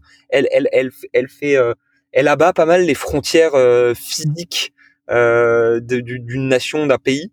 Et donc en fait, j'ai assez peu d'appréhension, d'autant plus que je vois une opportunité hyper intéressante à la collaboration euh, euh, à, à, plus large échelle internationale. Déjà d'un point de vue euh, d'un point de vue business et économique, c'est hyper intéressant de pouvoir se dire, ben, je vais pouvoir avoir une équipe distribuée dans différents pays avec différents fuseaux horaires, avec peut-être un coût du travail qui est différent selon les tâches, etc. Donc c'est hyper intéressant. Je vais pouvoir tirer aussi du, de l'insight de de de d'autres marchés. Je vais pouvoir travailler, tu vois, avec des, des, des indépendants dans des dans des pays asiatiques euh, qui ont une autre appréhension de, du, du, business, etc. Donc y a, je trouve qu'il y a d'un point de vue économique euh, beaucoup d'opportunités là-dedans et d'un point de vue produit euh, et là on pourra en reparler mais tu crées aussi énormément de, de défensibilité euh, euh, si tu arrives à bien craquer euh, ce sujet de l'international et là l'exemple qui forcément me vient en tête c'est l'entreprise Deal qui en trois ans euh, c'est valorisé plus de plus de 12 milliards. Mmh. C'est une entreprise qui, de par sa capacité à être d'emblée globale et, euh, et, à pouvoir traiter euh, dans 180 pays en même temps, qu'elle a créé un, une, machine absolument incontournable. Euh, et aujourd'hui, Deal euh, pourrait, euh, avec l'empreinte le, géographique qu'ils ont réussi à, à consolider, lancer l'équivalent d'un PayFit dans 180 pays d'un coup. C'est mmh. absolument, absolument incroyable comme histoire. Ouais, ouais c'est assez, euh, assez impressionnant. Euh, ok, donc, euh, donc tu le vois plutôt comme, comme tu as dit, comme une opportunité aujourd'hui, pas forcément de d'inquiétude. Après, il y aura toujours des challenges sur la partie opérationnelle, sur les recrutements et autres. ok. si on parle bah, justement un peu de, du sujet people pour, pour la dernière partie de, de l'émission, tu me disais que tu étais passé de de 3 à quasiment 30 personnes dans l'espace de, de 9 mois. Euh, ça, c'était suite à, la levée de fonds. Euh, c'est quoi un peu ton, retour là-dessus? Euh, je veux, j'ai pas mal de questions, mais ton retour à chaud, on va dire, ou plutôt à froid maintenant, c'est quoi ton retour là-dessus? Bah, c'est que c'est hyper dur. c'est que c'est hyper dur, c'est que c'est 80% maintenant euh, des discussions, des challenges, tout ce qui tout ce qui trait aux gens, hein, donc euh, à la fois le recrutement, mais aussi euh, leur évolution dans l'entreprise, les sujets d'orga. Donc c'est c'est hyper dur. Euh, c'est le premier euh, insight que j'ai confirmé parce que je, je, je l'anticipais hein. quand on a rejoint eFounders, ils nous ont dit euh, vous verrez, vous allez mettre fin probablement à entre 30 et 50 des, des périodes d'essai. Ça va être toutes vos angoisses vont être liées à ça. Euh, et, et, et, donc ça, je le, je le confirme, c'est très dur. Euh, c'est passionnant, donc ça c'est mon deuxième insight. Euh, se dire je je staff pas forcément une position, un métier, mais une personne, une sensibilité, une psychologie, une culture, une histoire, un passé. C'est des c'est des considérations qui sont euh, euh, qui sont enfin hyper hyper intéressantes. Euh, et ensuite le troisième euh, apprentissage que je confirme de, de manière euh, assez abondante aussi, c'est que c'est ce qui fait la différence. Euh, ce que disait un, entrepreneur que, que j'aime beaucoup, c'est ben, la, la, je dirais que le succès d'un restaurant ou d'un hôtel, bah, c'est son emplacement. Le, le, le succès d'une entreprise comme la nôtre, c'est la, la, qualité des, des talents euh, qui, qui, rejoignent quoi. Euh, mm.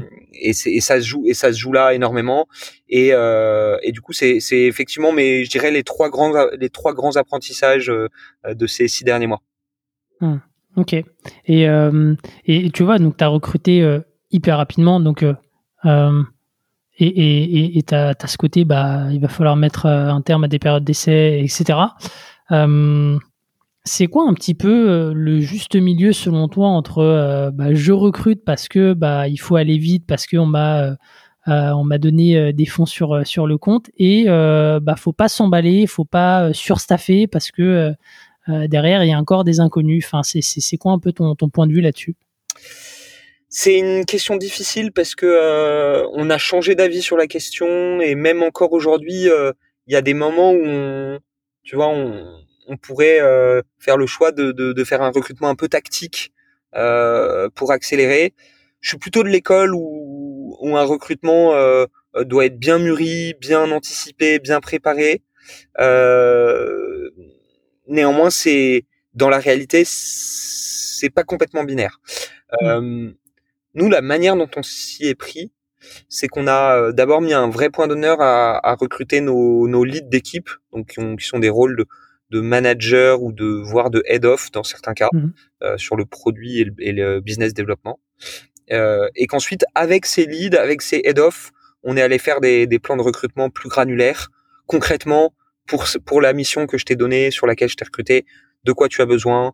Euh, et on a on a vraiment travaillé avec nos, nos managers, nos leads à, à bien bien euh, comprendre ce dont ils avaient besoin, bien bien comprendre les profils, etc. Et, euh, et ensuite c'est nos managers qui ont été responsables d'aller recruter eux-mêmes leurs équipes. Mmh. Euh, et c'est comme ça qu'on a pu recruter aussi rapidement. Ok, donc tu as un peu... donc si, je comprends bien la, la roadmap après de, de recrutement, donc forcément j'imagine que pour tu en discutes un petit peu au moment de leur recrutement à eux. Oui. sur, ok. Et ensuite, une fois que vous êtes aligné sur les objectifs et la manière, enfin en tout cas sur, ouais, sur, sur les objectifs, derrière, tu, échanges avec lui pour savoir euh, les ressources dont il aurait besoin, humaines, financières, euh, pour, pour exécuter. Exactement. Sachant que, enfin, dans notre cas précis, il y a des, des leads d'équipe, des managers qui sont plus expérimentés que nous en, en matière, enfin, oui, même la plupart, hein, plus expérimentés que nous en management, en management, en, en recrutement. Euh, donc, ils participent aussi au, à la professionnalisation du, du pôle, euh, de la manière de recruter, etc. Ok. Et, euh, et toi, dans, dans, dans tout ça, ton, ton rôle là, comment, comment est-ce qu'il évolue? Euh, Comment, euh, ouais, comment est-ce que tu fais le, peut-être le bilan même de, de, de peut-être de tes actions en, en 2022 là-dessus? Ouais, c'est assez amusant, ça a beaucoup, beaucoup bougé. Il y a eu un gros point d'inflexion euh, entre le 20 août et le et le 10 septembre et je vais y revenir parce que c'est précis. Je me suis marié et j'ai fait trois semaines de, de voyage de noces et, et, je vais t'expliquer pourquoi c'est un gros point d'inflexion. Donc il y a, y a, cette période euh, jusqu'à l'été euh, où j'étais encore euh, le, le, premier sales de collectif, j'étais encore très impliqué dans la, la création du, du, contenu, dans la rédaction. j'étais très impliqué encore sur le produit. Je, je, parlais aux utilisateurs, aux clients, etc. Euh, et ensuite, euh, donc là, on, on, devait être une, une vingtaine de collaborateurs. Euh, je me suis marié, je suis parti en voyage de noces pendant trois semaines. C'est assez amusant parce que, en fait, j'ai coupé très volontairement pendant trois semaines. Et quand je suis revenu, euh, l'entreprise n'avait plus besoin de moi d'un point de vue opérationnel.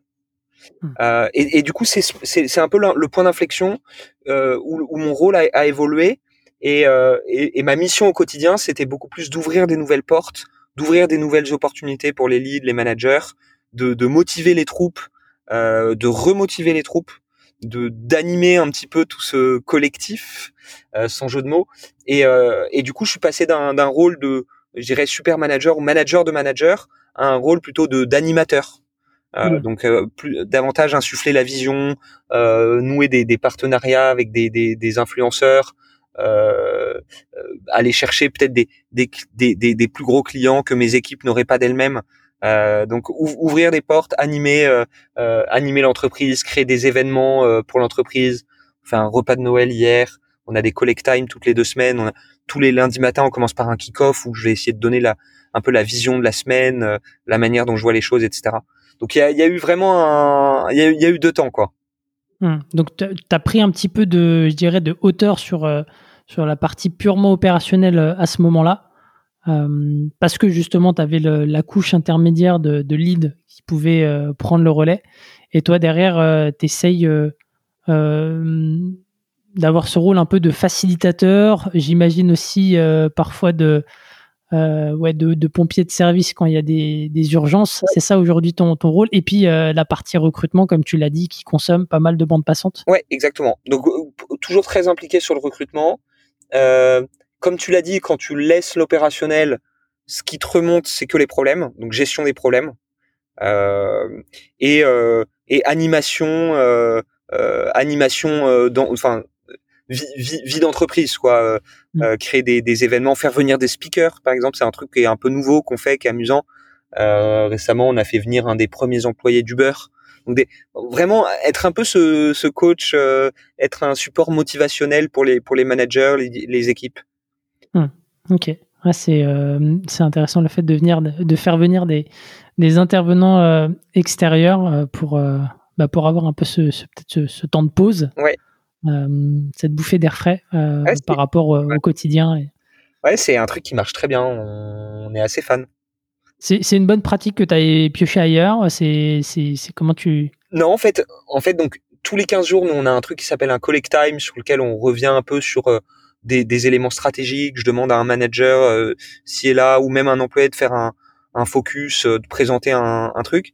Et puis un jour, je me rappelle, on avait un peu rien à présenter.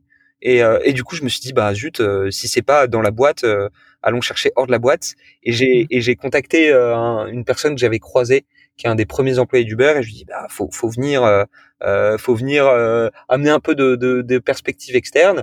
Et en fait, c'est un truc maintenant que j'essaye de faire tous les à tous nos, nos collect time. De taper un peu dans les investisseurs, dans les dans les dans les, dans les clients. Euh, hier, donc on avait Collect Time, on a fait venir un de nos premiers collectifs euh, et c'est c'est intéressant. Ça permet aussi de de former un peu les gens, d'amener euh, euh des, des perspectives euh, externes. Euh, c'est un investisseur qui disait ce qui est compliqué, c'est que euh, ton entreprise peut scaler de manière exponentielle, les gens scalent de manière plutôt linéaire. Donc comment tu crées cette inflexion, comment tu fais évoluer les gens euh, à la vitesse de, de l'entreprise? Et pour ça, faut les former, faut faut leur amener des du, du, du, des éléments de leadership. Euh, faut essayer de les, de les, faire progresser. Et moi, le premier, hein, je je, j'ai l'impression de d'avoir besoin plus que jamais d'être coaché, d'être mentoré, euh, d'être éduqué à un, à un métier, euh, à un métier qui, oui, à un métier qui me, qui va plus vite que que moi, quoi. Hmm. Ok. Donc ça, ça, ça va peut-être euh, faire partie de, de, tes chantiers en en 2023. Le fait euh, aussi à titre perso de, de, monter en, en compétences, d'être d'être mentoré comme tu l'as dit. Ouais, complètement, complètement. Ok. Euh, top. Bah écoute, euh, parlons peut-être des, des next steps pour euh, pour collective. c'est quoi un petit peu vos objectifs sur sur les prochains mois? Donc il y a, j'imagine, enfin c'est pas j'imagine, on en avait aussi parlé de d'avoir un certain nombre de collectifs sur la plateforme. Et après il y a des enjeux aussi financiers. Euh, donc ouais, est-ce que tu peux nous ouais, bah détailler? On a, nos, nos, KPIs, nos, nos métriques qu'on suit et qu'on va chercher à incrémenter, à augmenter. Donc plus de volume d'affaires, plus de plus de collectifs, plus de clients, euh, plus d'usage du produit, plus d'engagement, etc. Donc ça c'est, je dirais, euh, c'est un petit peu la, la, suite naturelle avec euh, des objectifs qu'on s'est fixés qui nous permettraient de de tendre vers une, une série A euh, courant de l'année prochaine. Euh, consolider consolider encore le produit avec des, des, nouvelles fonctionnalités sur lesquelles on travaille. Là, on, regarde des choses aussi côté client. On, avance du coup aux interstices entre clients et, et collectif. On avance aussi sur tout ce qui est marketplace. On a lancé la fonctionnalité de recherche, de search avec Algolia. On travaille sur pas mal de choses euh, euh, sur le, le, thème marketplace. Il y a pas mal de choses à faire dans le SaaS. Euh, donc consolider le, le, le produit, l'améliorer. Et euh, troisième objectif que je, je mentionnais un peu, c'est commencer à mettre un peu plus le, le curseur sur euh, euh sur l'international, tester de manière un peu plus structurée un à deux pays. Et, et, en fait, si on arrive à à avancer tu vois, avec la, la, la, bonne cadence, le bon tempo sur ces sur ces trois axes, euh, l'objectif sera de faire une série A qui nous permettra de réaccélérer et de, de considérer même idéalement euh, une expansion internationale. Hmm. Ok, bon, ça fait euh, trois axes assez assez sympa à bosser là pour, 2023 et au-delà. trop cool. Bah écoute, je je te propose de passer aux, dernières questions pour pour terminer l'épisode. Aujourd'hui, c'est quoi un petit peu le, le plus dur dans ton quotidien? Euh, hmm. bah, ça rejoint un peu le, le, et puis ça rejoint aussi ma personnalité, mais ça rejoint un peu le, le, sujet que j'évoquais, c'est euh, euh, tout, tout, toutes les difficultés euh, liées au, euh, aux, gens de manière générale, donc un, un recrutement qui n'aboutit pas, un, un départ euh, non souhaité, c'est très dur. Je dirais que c'est tous les, tous les challenges. Euh, je dis pas les problèmes, les challenges, euh, les défis liés aux liés aux gens, à leur motivation euh, et à leur implication dans l'entreprise. Hmm. Ouais, parce qu'il y a à la fois, euh, j'imagine, des choses que tu maîtrises, hein, comme tu as parlé de, voilà, de ménager un peu les, les, la forme, on va dire, de, de chacun vis-à-vis du projet. Et puis, il y a tout ce que tu ne maîtrises pas, comme tu as dit, les départs, parce qu'il y a, y a des projets euh, X ou Y. Euh, ok, ok, ok. Euh, c'est quoi le meilleur conseil qu'on t'ait donné depuis le début de l'aventure collective? Je peux en donner deux. Ouais, vas-y. Et en fait, ils se rejoignent. le premier, c'est un conseil de Thibaut Elzir. le premier recrutement que j'ai fait, c'est terminé trois semaines après démarrage du poste. C'était une expérience très dure. Et, euh, et, euh, et j'ai eu un, un, coup de téléphone avec euh, Thibaut qui me qui me coachait qui me coachait à l'époque, qui m'a dit toi ton rôle en tant que CEO et, et, et, ce sera de plus en plus vrai quand ta boîte va se développer, c'est de donner aux gens l'envie de bosser avec toi sur ton sujet, tu vois.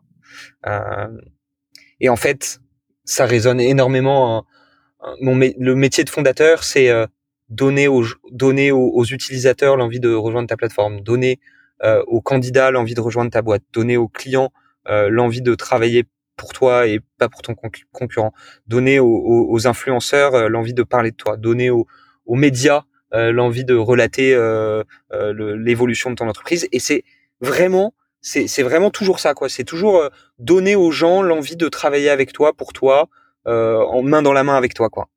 Euh, et donc ça, c'était un, un, un, gros euh, un, gros conseil que j'ai beaucoup aimé et que je valorise beaucoup dans mon dans mon quotidien. Euh, le second vient plutôt de mon beau-père qui dit une phrase que je trouve très juste. Il dit à la fin, ce qui compte, c'est qu'on s'est bien amusé.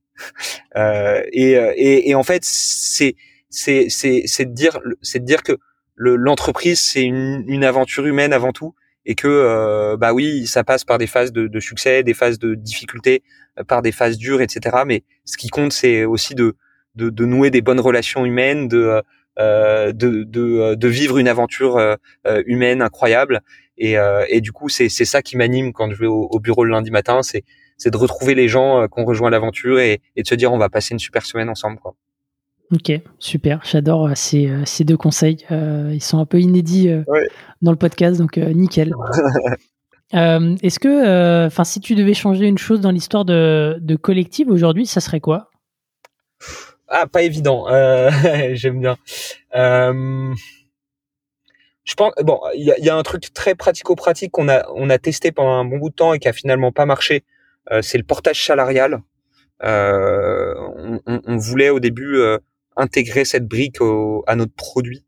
Euh, et finalement, on y a renoncé puisque ça n'intéressait pas les, les, freelances euh, euh, désireux de travailler en collectif. Donc, je pense qu'on y, on y aurait passé moins de temps. c'est peut-être le, le truc que j'aurais changé d'un point de vue pratique, d'un point de vue d'un point de vue orga, culture. Ben, en fait, l'orga, euh, l'orga qu'on a, on, est en train de toucher la bonne orga, donc euh, avec euh, la bonne répartition entre les opérations, le business développement, le marketing, etc. si, si d'emblée, enfin, si, si j'avais eu un peu la réponse d'emblée, évidemment, j'aurais choisi qu'on aille plus vite sur cet orga qu'on a actuellement, quoi. Parce qu'on est passé par des phases où les choses n'étaient pas toujours très claires. on pouvait avoir des mini silos, ce qui, ce qui peut paraître aberrant quand tu es une boîte de 20, 30 personnes et que tu travailles sur le même euh, euh le même euh, open space, c'est mmh. aberrant. Mais en fait, il y avait des il y avait des il y avait des actions qui étaient faites à deux endroits de la boîte en même temps. Euh, il y avait des, des équipes qui se parlaient pas, quand bien même on était 20, 25, 30 quoi. Mmh. Et du coup, et ça c'est toujours lié à des problèmes d'orga. Euh, d'organisation, de délimitation des, euh, des, des, rôles et des responsabilités de chacun. Et si d'emblée on avait pu aller sur la, la bonne orga, euh, je pense qu'on on aurait fait l'économie de discussions un peu houleuses et de et de et de, de problèmes qu'on a pu avoir. Ok. Est-ce que juste d'habitude je, je relance pas sur ces petites questions, mais là je suis curieux, sans trahir de secret, est-ce que tu peux nous donner un exemple peut-être de, de silo qui existait et, que vous avez euh, adapté, tu vois, pour, euh, pour euh, bah, éviter à d'autres entrepreneurs de, reproduire potentiellement cette, erreur Ouais, complètement. Bah, typiquement, un, truc assez fréquent, c'est qu'il y ait des, des, des actions, des, des, éléments de discovery qui soient faits en doublon entre l'équipe produit qui parle aux utilisateurs, aux freelances des collectifs, et les équipes business qui sont chez moi divisées entre supply, donc les collectifs, demand, les clients, après, j'ai des équipes support comme le, le, le, marketing et les business operations, donc les opérations liées au business. Et typiquement, il y a, il y a eu pas mal de redondance euh, euh, entre euh, ce que les, les, interviews que pouvait faire le produit avec les collectifs et, euh, et les échanges que pouvaient avoir mes équipes supply développement avec mes, mes freelances. On, on se retrouvait à, à, demander la même chose côté produit et côté supply aux, aux freelances et du coup même ça les épuisait un peu. Euh, on, ils avaient l'impression d'être trop euh, sollicités, euh, euh, de trop échanger avec collective, etc. Quoi. Hmm. Ok, ok, ok, super clair, intéressant comme comme insight. dernière question, est-ce que tu aurais un livre, une ressource à nous recommander? Ouais, alors moi, moi j'aime beaucoup lire. je lis beaucoup de, de, livres business, mais mais mais je vais pas recommander un livre business parce que je vais essayer d'être original comme j'ai pu l'être euh, dans ce podcast. Euh, alors moi, je recommande évidemment de lire beaucoup de romans parce que les romans euh, pour les entrepreneurs et même pour les gens qui rejoignent des entreprises, c'est ce qui permet de, de, rêver, de faire rêver, d'alimenter les rêves. Donc moi je recommande les, les, les, romans de typiquement de, de Kundera, de Dostoïevski que j'aime beaucoup. Les frères Karamazov doit être mon, mon préféré. Mhm. Le Comte de Monte Cristo. Euh, un, un, livre qui est entre le euh, du coup le, le, le, roman et le, le livre business que j'aime bien, c'est tous les essais euh, euh d'anthropologie, euh, les, tout ce qui parle de l'homme, hein, parce que en fait, comme je disais, hein, l'entreprise, l'entrepreneuriat, c'est une aventure humaine avant tout. Et un, un livre que j'ai lu récemment, qui, que j'ai trouvé super intéressant, c'est un livre de Jared Diamond qui s'appelle De l'inégalité parmi les sociétés, qui mhm. explique euh, l'origine, ben, l'origine des inégalités entre les différentes civilisations. Et, et la thèse de ce livre, c'est de dire que euh, tout ça repose sur une combinaison d'une foultitude de petits paramètres euh, géologiques, climatiques, euh, la prépondérance d'une faune, d'une flore, euh, l'existence de, de, de, maladies, l'existence de plein, plein, plein, plein, plein, plein, plein de petits paramètres. Mmh. et, et, en fait, que le, la, la, civilisation qui s'est développée le plus vite était la civilisation euh, qui avait la, la, meilleure combinaison de ces paramètres. En l'occurrence, c'est la, la, la, Mésopotamie et qui a mmh. créé sur euh, qui a qui a qui a créé qui a créé l'Europe et, euh, et une partie de l'Asie. Et en fait, c'est très intéressant pour un entrepreneur parce que c'est pareil en fait. Le développement d'une entreprise, c'est pareil. Il y a plein de paramètres. Euh, il y a euh, la qualité des messages sur ton site internet, il y a la qualité de ta conversion, il y a euh, la qualité de ton produit, il y a le sens de ton produit, il y a le l'énergie dans ton discours commercial, il y a ton temps de travail, il y a l'analyse de tes données, il y a il y a une foultitude de paramètres et qu'en fait il y a beaucoup d'entrepreneurs qui se disent ok moi pour gagner la, la guerre du business je dois avoir le business le plus innovant, je dois faire le truc le, le plus innovant, mais en fait moi, ma, ma conviction, et c'est la thèse euh, que, que défend ce livre, euh, c'est que c'est pas que ça, c'est tout plein de paramètres et qu'une boîte exceptionnelle, euh, c'est une boîte qui est euh, exceptionnelle sur, sur, sur, sur absolument tous les paramètres, quoi. Hum. C'est, aussi chercher le, le 1% de mieux sur, comme tu l'as dit, tous ces paramètres pour, pour avoir un gros impact à la fin. Exactement, exactement. Top. Les bah, petits font des grandes rivières. Génial, super, euh, super ressource. Merci beaucoup, Jean. C'était un plaisir. Tu reviens quand tu veux. Et eh ben avec peut-être un follow-up. Et puis euh, toi aussi, viens d'Ège dans les dans les bureaux prochainement ou un avec... time euh, pour pour motiver les équipes. Avec plaisir. Écoute, euh, merci beaucoup et moi je vous remercie à nouveau de votre fidélité. Pensez euh, bah, à laisser une petite note. Euh, je sais que l'épisode va sortir courant décembre, ça sera bientôt mon anniversaire, donc voilà, si vous voulez me faire plaisir, mettez une petite note sur sur les plateformes. Merci et à la semaine prochaine. Ciao. Ciao ciao. SAS Club, c'est terminé pour aujourd'hui. Enfin presque. Si vous avez retenu un ou deux conseils, techniques ou apprentissages alors pensez à noter SAS Club 5 étoiles sur Apple Podcast avec un petit commentaire pour m'encourager. Et si vous êtes de la team Android, pas de problème, partagez simplement un épisode qui vous a fait kiffer sur vos réseaux sociaux. C'est ce qui m'aide à gagner en visibilité et m'encourage à produire toujours plus d'épisodes. Enfin, si vous voulez collaborer avec un copywriter qui comprend les enjeux métiers et business d'un SaaS, envoyez-moi un message sur LinkedIn, Eric Seclet, S-E-C-L-E-T. Encore merci et à la semaine prochaine.